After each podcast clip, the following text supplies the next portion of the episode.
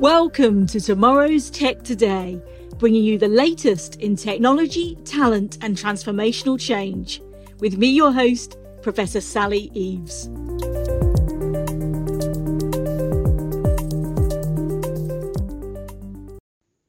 Welcome to tomorrow's Tech Today, a Scaling AI Everywhere special. This podcast episode is sponsored by Intel. And to find out more about Intel, please click on the link in the description to learn more. Today's episode really encapsulates the vision to scale AI everywhere for business and societal benefit too and coming live right from the heart of the Intel Innovation event as well. What fantastic timing. And to dive into all the details and what's to come next, I could not think of a better guest to speak with. It's my pleasure to welcome Wei Li, Vice President and General Manager of Artificial Intelligence and Analytics at the Intel Corporation. Welcome, Wei. Thank you, Sally. I'm so glad to be here. Oh, thank you so much. Really looking forward to our conversation today. And kind of following on from my brief introduction there, I'd love to hear a little bit more about you, you know, the person behind the technology. I'd love if you could share a little bit more about the work that you're doing at Intel and how you got there, how you got to that role. I really think it could inspire a lot of people. Yes, definitely. So I'm uh, very fortunate to lead AI and analytics at Intel and I have a group of magicians, and I would like to tell people we do magic.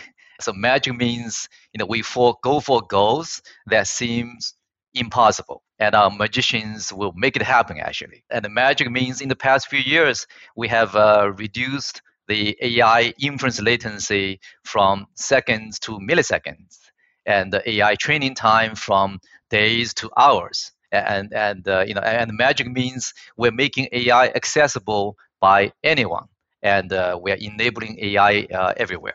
Uh, so, so you asked about myself. You know, for me personally, I always like uh, uh, innovation and staying at the cutting edge of the technological change. And it, it's great to be a computer technologist uh, today. So when I was a graduate student you know, many years ago, I worked on uh, supercomputers.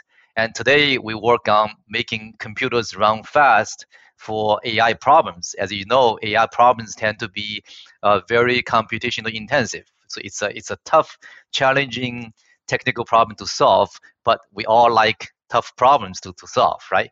Uh, and, and so AI is successful today. You know, one big reason for AI success is because the computers are getting getting so fast, and we can process large amount of data. So it is it is uh, truly truly exciting. You know, I just want to add one more thing here. I just came back from Dubai. I was in Dubai last week, uh, where I give a uh, invited talk at a uh, big tech show called uh, is one of the largest uh, tech shows uh, in the world, and it was so great to see real physical people, you know, instead of virtual people, right? And, and you know that they were demonstrating the latest technologies. And on top of this, Dubai, you know, is a amazing city. I mean, I just find out that was my first trip to Dubai. It was that 20 years ago, it was still a desert, and today it has world's tallest building. You know, Burj Khalifa, the tallest building, and endless skyscrapers, right? So when I think about AI, you know, AI today is already more than a desert, right? And AI tomorrow will be really anything we can imagine. So, so it's, it's really up to us to, to uh, create AI uh, everywhere here.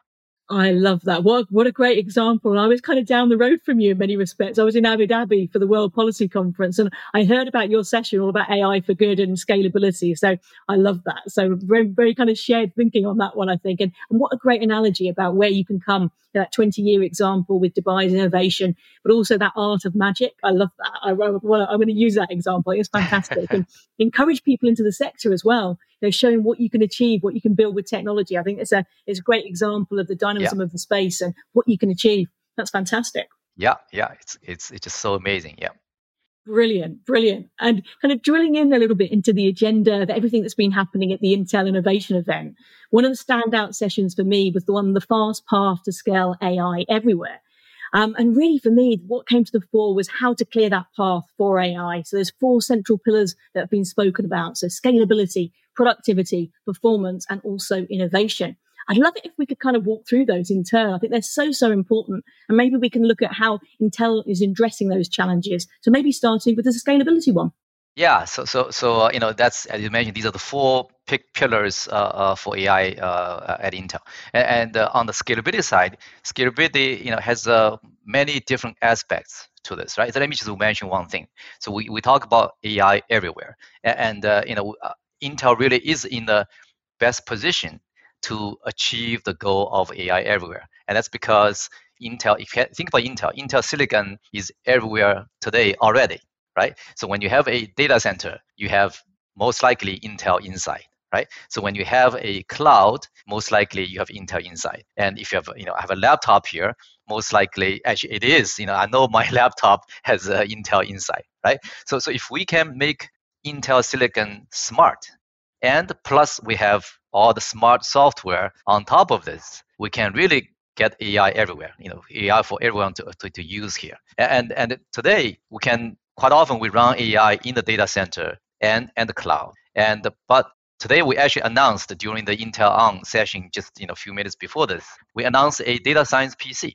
And uh, so with, with data science PC, you can process large amount of data already because even on the PC side, the amount of compute is also increasing and the amount of memory, particularly with persistent memory. So you can handle you know a lot of data over there already. So, so, so you know, Intel is well positioned to get to uh, AI everywhere. And I just want to give you one example here. So when we talk about uh, scalability, and the other aspect of scalability is you can process a large amount of data. So one example actually was also mentioned at the Intel On is, uh, you know, my team worked with a MasterCard and I'm sure you all heard about Mastercard. You probably carry one of the Mastercards uh, as well, right? So, so, so they created new AI services for their card issuers, so they can they can serve the card issuers can serve their customer base, which is actually 1.6 billion, you know, global card holders, right? So when I think about the number 1.6 billion people,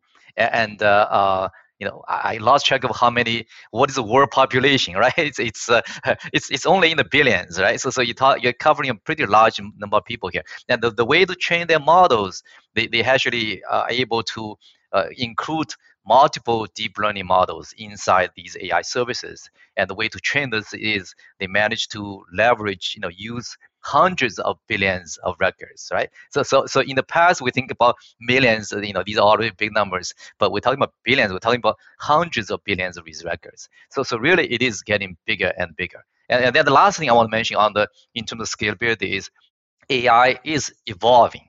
You know, when, when the, uh, six, seven years ago when we started on AI side, the, the breakthrough for deep learning was finally AI was able to recognize cats and dogs, you know, much better than humans. That, that was a breakthrough, right? And so, so it started on the computer vision side. But over the past few years, you have seen a lot of variety of AI uh, usages and you know come all the way from computer vision to natural language processing. I mean, you know, we can you can you can talk to AI nowadays, right?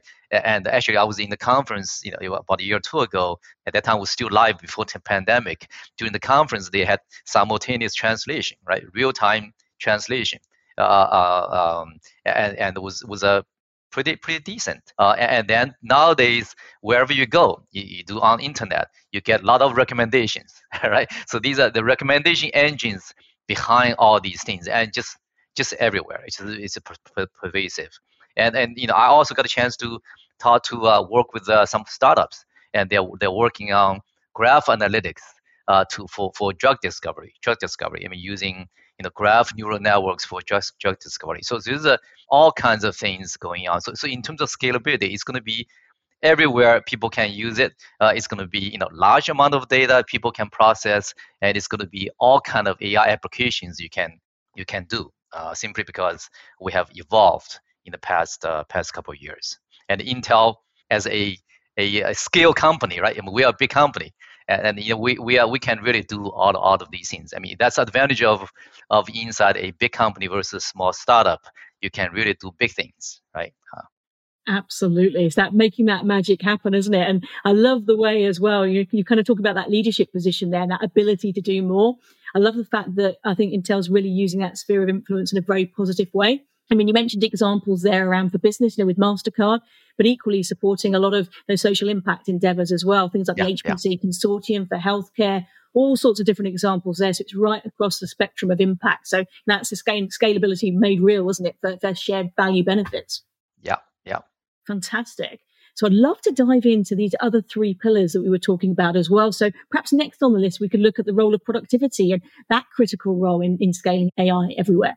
Yeah, so productivity is super important because uh, you know we, we are in the Intel on when when our CEO Pat uh, talk about uh, developer first, right? So we want to make sure developers are happy. I mean, developer can develop whatever they want to do, you know, easily on on our platform.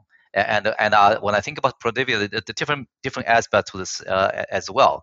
So one is um, you know if we want to have people develop things on Intel platforms easily. So, so they don't have to rewrite their code, they, you know, restructure their things and all that stuff, right? So, so part of this is is uh, we want to embrace the the broad uh, software ecosystem, right? Intel is big, but you know, but, but we have a big software ecosystem running on top of uh, on top of Intel. So we have the popular AI frameworks running on Intel already. For example, you know TensorFlow is probably the, the most the number one most popular uh, uh, framework uh, for for deep learning, right? PyTorch, you know MXNet, all, all these things you can you can name from the deep learning side. And beyond deep learning, there also the classical machine learning like scikit-learn or XGBoost, and, and these are these are all very popular uh, you know, when we talk about downloads, it's a huge number in terms of in terms of downloads, right? And all the way to data analytics. You know, we have a Spark, Modin, all these things. So, so part of what we do today is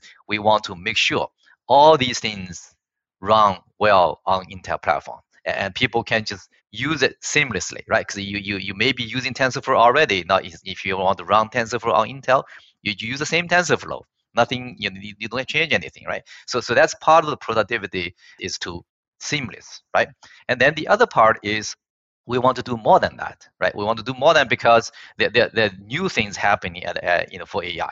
And there's new tools we are developing to, to do these things here. So, so one example here is you know our hardware has added new features. Uh, for example, uh, traditionally on deep learning, you use something like uh, 32-bit. Uh, you use 32-bit to do to do computation, and Intel added you know uh, integer 8, the 8-bit uh, computation inside inside the inside the processor, right? And, you can imagine between 32-bit and in 8-bit, the 8-bit version will be much faster, right? Because in the four times smaller, right? So so if you can make that happen, it, it will be it will be great, right? Now traditionally the way the way conventional way of doing this is it takes uh, quite a bit of manual effort to to convert a model in 32-bit to uh, to in, to 8-bit, right? So it, it, can be done, but it's just it's just quite a bit of work. People have to think in terms of mathematically how do you represent the 32-bit computation using 8-bit, and how do you make sure once you have changed the model, uh, your, your your model is still accurate, right? Because you don't want to make something run fast and uh, you know it's it's wrong, right? That's not that's not good. okay, so you want to within a certain accuracy. So that process it was not a trivial process. So so that's what we did. We created a new tool. Uh, you know, it's it's called Intel Neural Compressor. So with that tool, we actually automate the process to, to try things automatically, to, to do data, to do calibration automatically. So from user perspective, you don't have to write code anymore. You don't have to write you know a lot of code. You, all you need is working with a GUI, and you click on the GUI, and then within you know minutes, uh, these things are done right? So so this is this is pretty pretty amazing, and, and uh, you know we have uh, a lot of people adopting, you know, getting it's new tool is getting adopted quite a bit already from the from the big CSPs, cloud service uh, providers, from from the end customers, uh, like uh, you know the research institution like uh, CERN. You're based in Europe, right?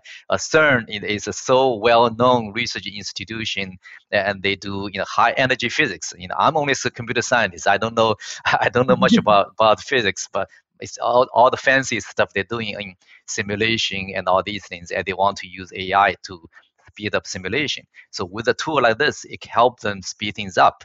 And uh, the, the productivity gain we get out of these tools, out of the you know, uh, Intel uh, Neural Compressor, is more than 10x.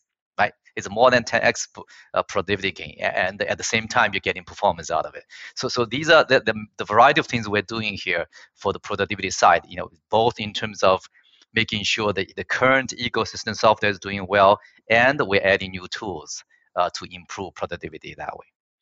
I love that. I also love the fact those tools are kind of democratizing access in many ways to be able to you know, redefine the capabilities you need as well, like the GUI you mentioned and things like that as well. So I love that particular aspect of that as well. Fantastic examples right across the board there, Wei. Thank you very much. And perhaps we can move on now to look at performance. I was literally just seeing a world record being broken, actually, uh, right at the heart of the Intel Innovation event, which is fantastic, all around overclocking. So that's one example of performance. But I, would love to kind of explore that around its role in, in terms of the scaling of AI too. Yeah, so so performance is uh, is is the uh, is the foundation for all of us, right? It's, it's foundation, and, and we are a company. Uh, uh, uh we deliver all, all the computer platforms, right? And uh, the way we compete, it's, it's a race. It's arm race today, which is who gets the better better performance and who can deliver the performance in the pervasive fashion where everybody can can benefit from this, right? And and in particular on the AI side, as I mentioned earlier, AI is very compute computationally uh, intensive, right? Uh, it takes a lot of flops to do things, and people talking about you know petaflop, exaflop, and all these num- big numbers you throw out, you know, 10 to the whatever big number over there, right? So, so, so these things, the, the, problems are getting bigger and bigger. You know, models are getting bigger and bigger. And the one example I, have been using for a while is is within natural language processing, that the model size in terms of number parameter used to be, you know, five years ago used to be less than 100 million, right? I mean, even 100 million is not a small number, but uh, but over time, you know, got improved, change, in, got changed to to to billions, and now it's getting to be trillion, right? So so these are all very not large numbers here, and then as a result, uh, as a, as an industry, we all try to accelerate, right, in, in different ways. So so so so you know we are uh, we do both hardware and, and software, and this is on on the on the hardware side, there's a lot of companies trying to do hardware acceleration and from the big companies like us all the way to startups right? So many many startups doing this stuff uh, as well. So when i think about hardware acceleration there, there's really sort of three different categories right? So there's, there's one category you know I, I would say cpu general purpose uh, cpu with hardware acceleration for ai and then the second category is gpu uh, with with a, a, lot of compute for, for AI. And then the last category is the, the dedicated uh, uh, purpose-built uh, accelerators for AI only. Right? These are not these are they cannot run other applications, but they can run AI. You know the, the convolution very fast and all these things. Right? And Intel is investing in all three of them right because we, we don't we don't really know i mean there, there are trade-offs some you know in some cases one is better than the others it, there's no clear winner today if somebody can say oh all I need to do is this, right? Because so, so, so again, there's like a, we are a big company. We can actually afford to do all three of them, and we are doing all three of them here. On the CPU side, we have added new instructions, and for integer 8, I already mentioned. And then our next generation, uh, Sapphire Rapids, we add something called AMX, uh, which actually does matrix computation. So, so imagine doing matrix computation inside the hardware uh, uh, directly. And then we also have the GPU side. You know, on, on GPU side, a couple months ago we had the uh, Intel Architecture Day, and, and you know our team worked on this, and we actually demonstrated very good performance. Uh, uh, you know, on the on the pre-production uh, hardware for for GPU. Uh, and then on the on the purpose-built accelerator, there was, there was great news also. So so Habana Intel acquired a couple years ago. So so it was yesterday, right? Which is it was announcement came out yesterday. You know they became live on Amazon, right? People can actually use it use it on Amazon. So so we are making progress in all uh, three fronts from the from the hardware perspective. Now the other thing I want to mention here is actually software, right? The hardware alone is uh, is uh, not sufficient, right? Because you know, because uh, the way I want to think about this is, uh, you know, particularly during pandemic, one of the, one of the benefits of pandemic uh, is uh, I actually got to pick up biking. Uh, so it, it, you know, I got chance because I work from home, and during lunchtime I just go out do you know half hour quick biking. Uh, I actually live next to Stanford, so it's going around Stanford is was beautiful to do uh, to do biking biking over there, right? So when I think about biking, you know people have a different kind of bikes right? They have uh, road bikes faster bike than, than the, the uh, you know the bike you use for for city travel right? But bike alone is not sufficient. You need i uh, learned the hard way. Actually you need a better bike uh, not only better bike but also better biker as well to compete right? And so so the same fashion you know the hardware acceleration for ai is necessary but it's not sufficient. You need software on top of this. So, so a couple of uh, uh, weeks ago, I wrote an article on uh, VentureBeat. I introduced the notion of software AI accelerator, right? And I think about this is like a biker, you know, software AI accelerator, and they will optimize the software on top of, of the of the hard accelerated hardware, and you can get huge performance gains, right? So imagine a biker can improve performance by 10x, right? So if you if you improve by 10x, if I can improve my biking by 10x, I can win Tour de France very very easily, right? and and uh, you know if I can improve can improve my biking by 100x, then I can you know can be flying as a supersonic jet, right? So, so it, is, it is huge difference, and that's what we're getting on software today. So software can improve performance by 10x, by 100x. So these are all sort of huge numbers we can we can do on, on the software side. So performance is, is very important, and uh, uh, and we've been improving performance in these different libraries that I mentioned earlier, right? Uh, uh so so one example here is. Um, uh, Amazon. So Amazon has a, a, a project called Auto AutoGluon, which which is doing uh, auto ML, right? So you do you try to automatically create uh, pick the right ML algorithms and all that stuff, and, and so they picked one of the slowest algorithm from from the you know set of algorithms they they're doing auto ML on, and they and they use our library, so use our Intel extension for scikit-learn.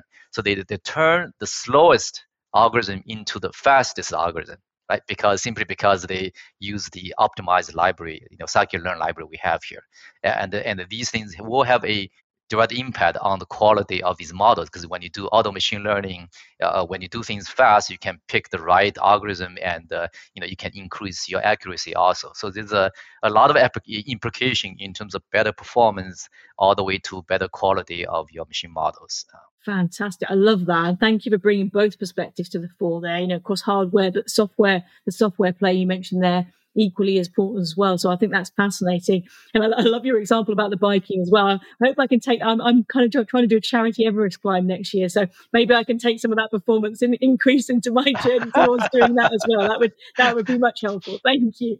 That's brilliant. And kind of leads us on to that fourth pillar uh, of some of the news we've been discussing so far. And that's the role of innovation. So I'd love to just drill into that final piece in terms of that enablement really of innovation to advancing AI as well.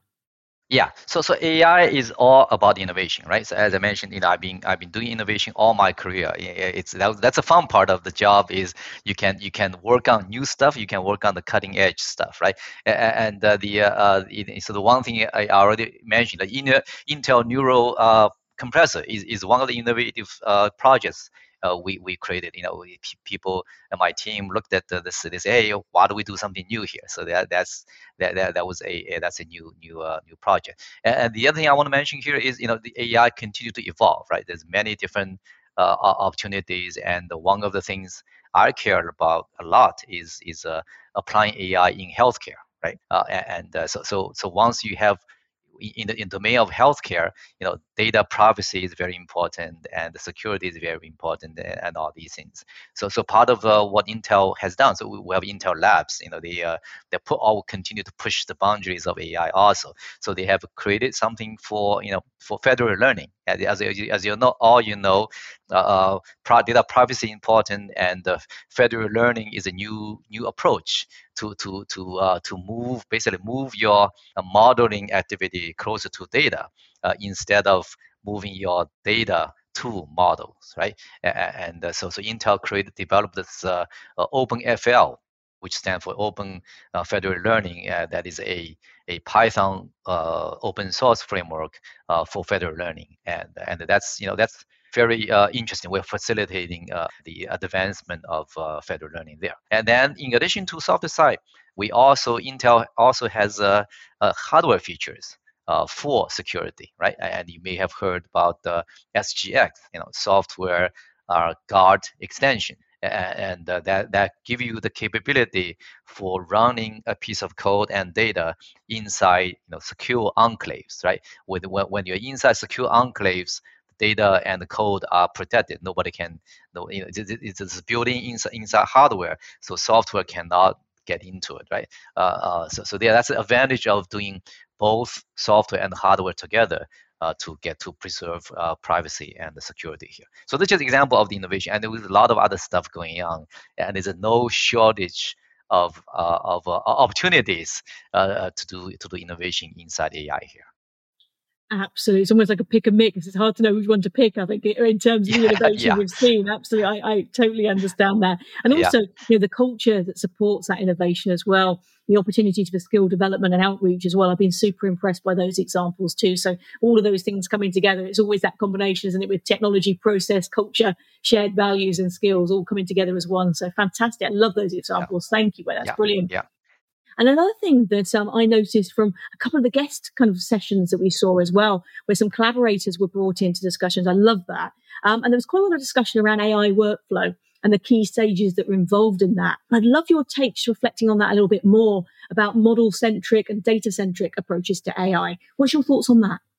Yeah, so that's that's a very interesting topic because when you hear in the, in the news, people tend to talk about model, right? Because that's sort of the, the exciting part. You know, we have deep learning, we have this uh, neural network going on, and, and all these things. Uh, and but but when you when I talk to customers, talk to people who actually developing these things, and uh, it, it, really it is a end-to-end process, right? Because people, it's it's uh, you know people have data. They have you have the Mastercard case. You know, we have hundred billions of, of records and so on. So people have a lot of data, and then they want they just want to get model developed and deployed in, in applications, right? So really it is starting from data, right? So it, it's actually end-to-end process from data all the way to, to deployment. And that's very different from thinking about modeling uh, alone. And uh, so, so, so today, you know, majority of data is actually on Intel servers, right? Because that's we've been we've been in the server business for, for a long time. So so most of our stuff is uh, data is actually on Intel server. And on the application side, major pretty much every application can run on Intel CPU, right? Because it is the nature of of the general purpose uh, uh, system we have here. So we have all the applications with all the all the uh, all the uh, uh, data, and then people are we are developing a lot of capabilities for modeling part uh, as well. So so we cover end to end from one to the to the other. Now on, on the on the software side, we're we're doing two things here. So one is we want to make sure every stage of the pipeline you have the optimized software you know libraries to support uh, uh, the, uh, all of these right? So when people i mentioned you know data analytics machine learning deep learning and so on and we have tensorflow pytorch modin spark all these. So we're optimizing all of these things here. So so for each component we want to make sure they, they are well optimized and particularly for our platforms when people use run the end-to-end pipeline, you know, individually, uh, component-wise, it's all doing well on, on the platform. Now, on top of this, we're also, you know, talking about innovation, right? So we're also creating new tools to tie all these things together. So, so we have a um, the Mastercard case we talk about, uh, uh, uh, we have a tool called BigDL. Actually, used to be called Analytics Zoo. So sometimes you may hear both names, Analytics Zoo and uh, and BigDL, and and it's open source project also. So that particular tool allows the user to to work in the same environment for, from end to end you start from data model deployment you stay with the same environment and that makes the development much easier and also make the data movement much easier. So you don't have to, you know, copy your data to another place and do modeling and then copy the stuff back and do deployment, right? You don't you don't have to break the, the, the pipeline. You actually have a seamless pipeline doing all that stuff. And, and that has been used by um, uh, many users. So we talk about in Mastercard, we talk about you know Burger King, we talk about other companies like SK Telecom uh, in uh, in, uh, in in in South Korea, right? So there are many people doing doing uh, doing these things, and we continue to move up the software stack to to make it you know make it to, to do the end to end much more easily and in a more, much productive fashion. So so tied to the productivity we just talked about earlier, right? Make it easy. So we're adding multiple features, sort of domain specific features to this as well. So one of the features, you know, we talk about security. So so PPML, so privacy preserving machine learning, right? So we're adding that in, in that tool as, as well. So people, when people try to get security, you know, you just interact with our tool and, and, and, and go from there. And we're adding other things like um, special APIs for time series, right? So time series as a as a AI domain is, is, is getting more and more used, right? Uh, so, so a lot of a lot of the application turned out to be time series problems, right? So the the, uh, the networking example I mentioned earlier, SK Telecom is a, is a, is a time series problem. And if you you know if you care about Wall Street, right? if you talk about financial trading and all these, a lot of these the data is all time series data, right? So a lot of things you can do in a more easier way inside toolkit like this to do a end-to-end uh, solution here. Fantastic. Such a, such a range of examples there. That's brilliant. I love that kind of embedding that layering of different functionality and features and making it more seamless, as you were saying there. Um, but the embedding security, for example, I could go on and on. That's fantastic. Such a range. That's brilliant. I love that. And it kind of brings to the fore as well. You mentioned collaboration a little bit there as well, because we've got this combination, you know, tech innovation we've been talking about, fantastic examples of that, but also the power of partnership to make things happen as well. So I'd love to hear a little bit more around that side of everything that Intel's doing in terms of the AI partnerships you, you fostered and collaborations within the broader community as well.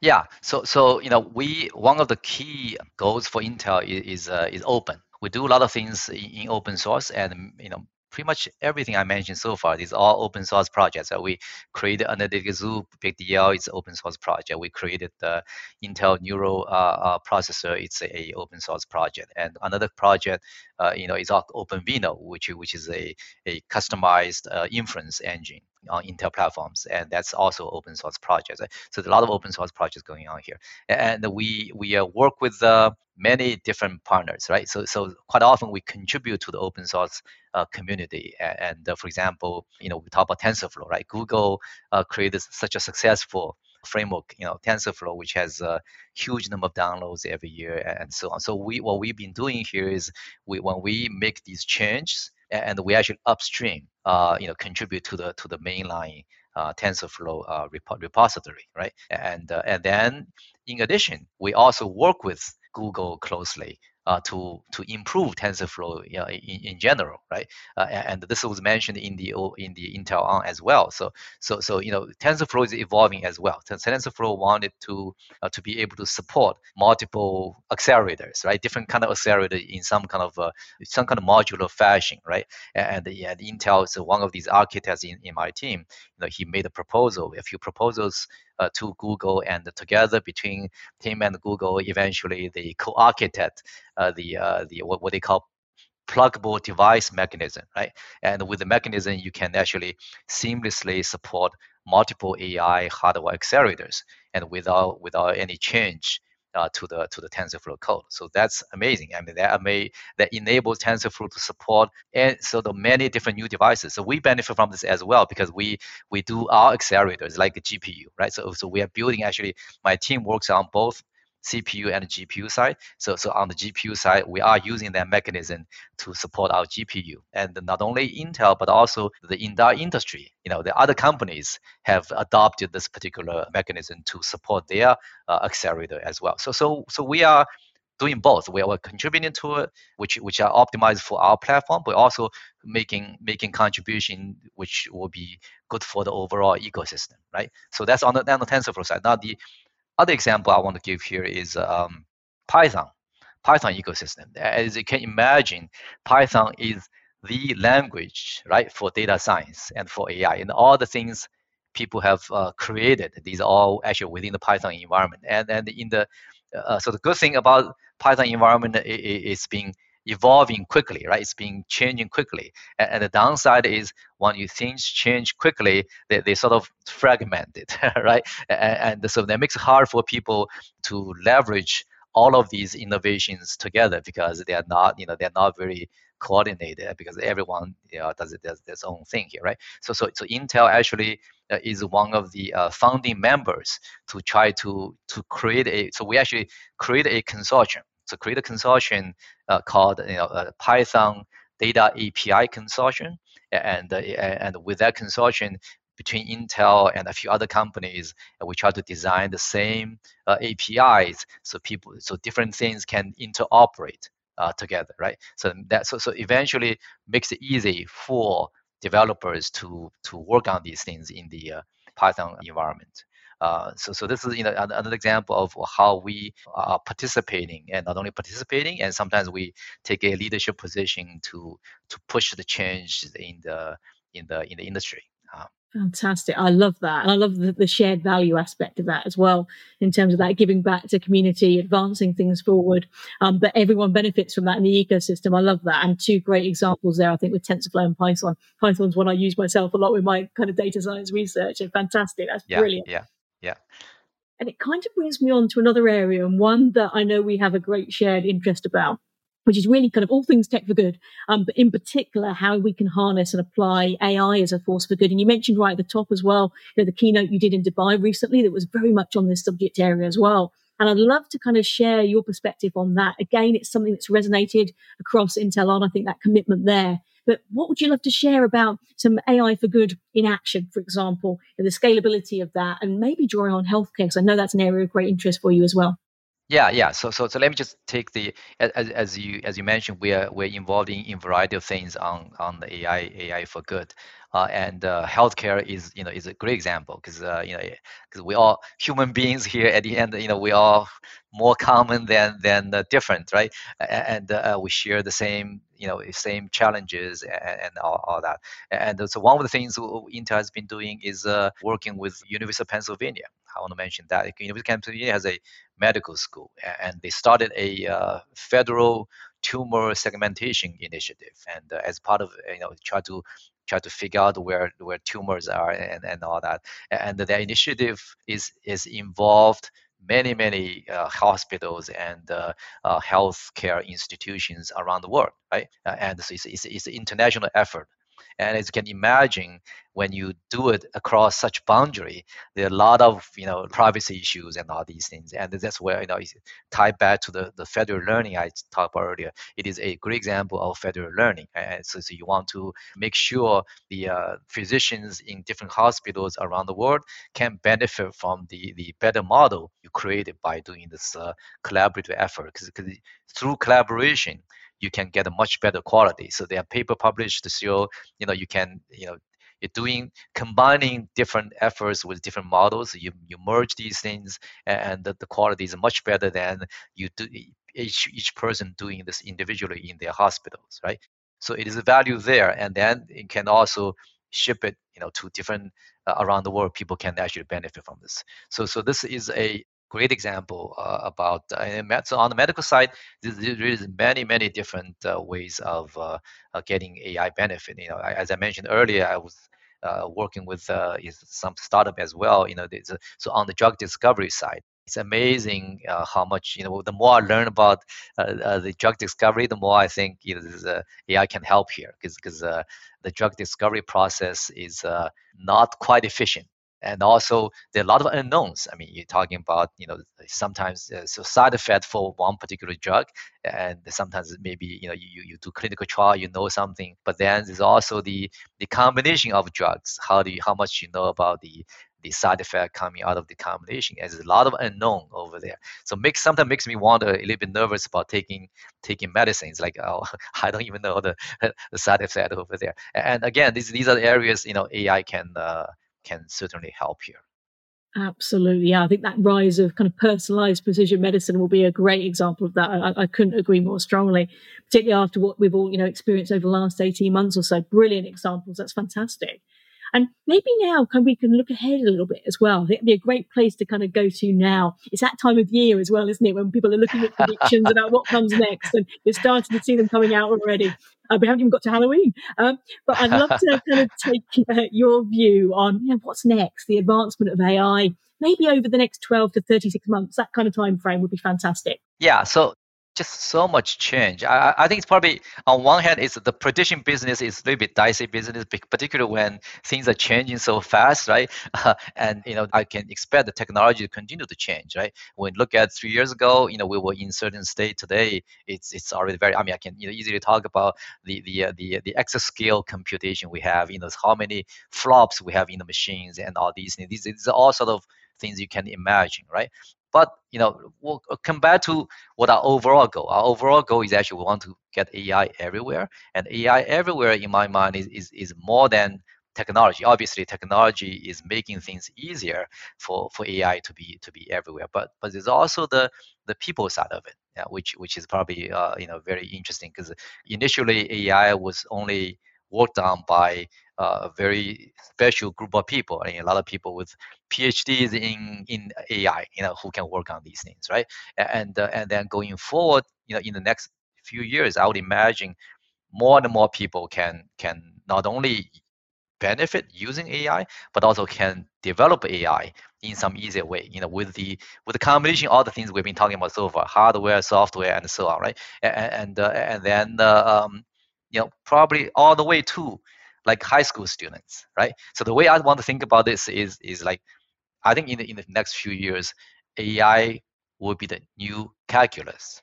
So AI be new calculus. Like calculus in the in the old days was was uh, it was advanced thing, right? You have to go to college to learn calculus. And today, you know, my kids went through high school here, and uh, uh, you know, they learn calculus in in, in high school, right? And, and so AI will be pervasive will be pervasive will be taught in many different places and and and many people will feel comfortable about ai it's no longer going to be this niche advanced you know uh, ivory tower thing. It's going to be it's going to be everywhere. Um, I love that. It's kind of that democratization to use, develop, apply AI uh, to create in many different ways. I love that. And you mentioned students there, and you've kind of teed up a little final question for me. So I'd love to draw an example from a presentation that you gave that I spotted recently. And it was a lovely story. And you were asking students for their aspirations for AI. And one of the answers that came back was doing my homework. I love that. It's so honest. It's kids all over. It's brilliant. I love that.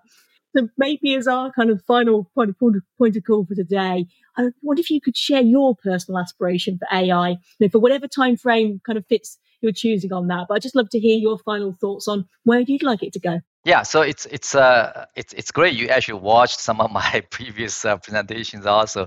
Uh, so so thank you thank you for that. You know I, I'm glad somebody actually took the time to watch my uh, uh presentations there. Uh, and uh, yeah, so it was a, it was an interesting experience with the middle school students, right? So they they were their their dream was to for AI to do homework for them, right? So when I when I look at my life, it was interesting. You know I spent majority of my days uh, in the in the Zoom or, or team meetings, right? And uh, so so some of these meetings are very interesting, like the conversation we're having today, right here. These are interesting conversation. You know, it's good. We got to see each other on Zoom. It's actually not. It's a different platform, but we got to see each other on a video uh, conference uh, conference here. But you know, some other meetings are not that interesting. but I end up forgetting. I have have to go to these meetings. Right? So so my sort of a very basic hope for AI is uh, maybe AI can someday go to meetings for me, right? It can free me up so I can do something you know creative do something interesting human interaction and uh, think something bigger and instead of instead of spending all my time in meetings. And it's actually possible. So when i this this conversation came up if you if even a few weeks ago and people say oh can we demo something? I, I, I don't know if it's, it's doable in next few weeks or not but maybe longer than a few weeks you know can, can we def- can we design something right? Can we design something? I guess all we need is, is an avatar you know? It's like me talking to somebody in a meeting and then that person can listen can uh, that the avatar can listen can actually uh, maybe you know have some interesting expressions when something you know, something fun happens. And then then uh, it can actually do, probably do better than me. Can you know take notes better than me right? And it can actually remember all the conversations uh, in in the meeting, right? So so so so that I think that would be cool for me personally. It would be offload me from you know from from many of the uh, the other meetings. Uh, I love that. I think I find that handy too. I think that's brilliant. And with all the kind of speech um, technology developments recently as well, that you know, I think it's possible. I think we should patent it quickly. I think I, am with you on that. Absolutely. Yeah, yeah. That's fantastic. Honestly, I, I could speak to your day where honestly you've got so much fantastic depth and breadth of, of knowledge, um, but also so many wonderful stories that help bring that to life and make it accessible for people at the same time, which I think, you know, technology and education, they go hand in hand as far as I'm concerned. I think it's a great example of that in our conversation today. So thank you so much for taking the time and joining us today and for all your insights about scaling AI everywhere. Thank you, Wei. Thank you, Sally. My absolute pleasure. And thank you all for joining us as well. And I'll be sharing more about some of the links, some of the stories, some of the projects we discussed today with some extra links as well so you can dive in deeper. Thanks so much, everyone, and look forward to joining on a new episode very soon. Thank you. Thanks for listening to this episode of Tomorrow's Tech Today. If you enjoy what we're doing, please subscribe to us and leave a review. It really means a lot. You can also follow us on Twitter and Instagram and see more behind the scenes video footage on YouTube. Thanks for listening.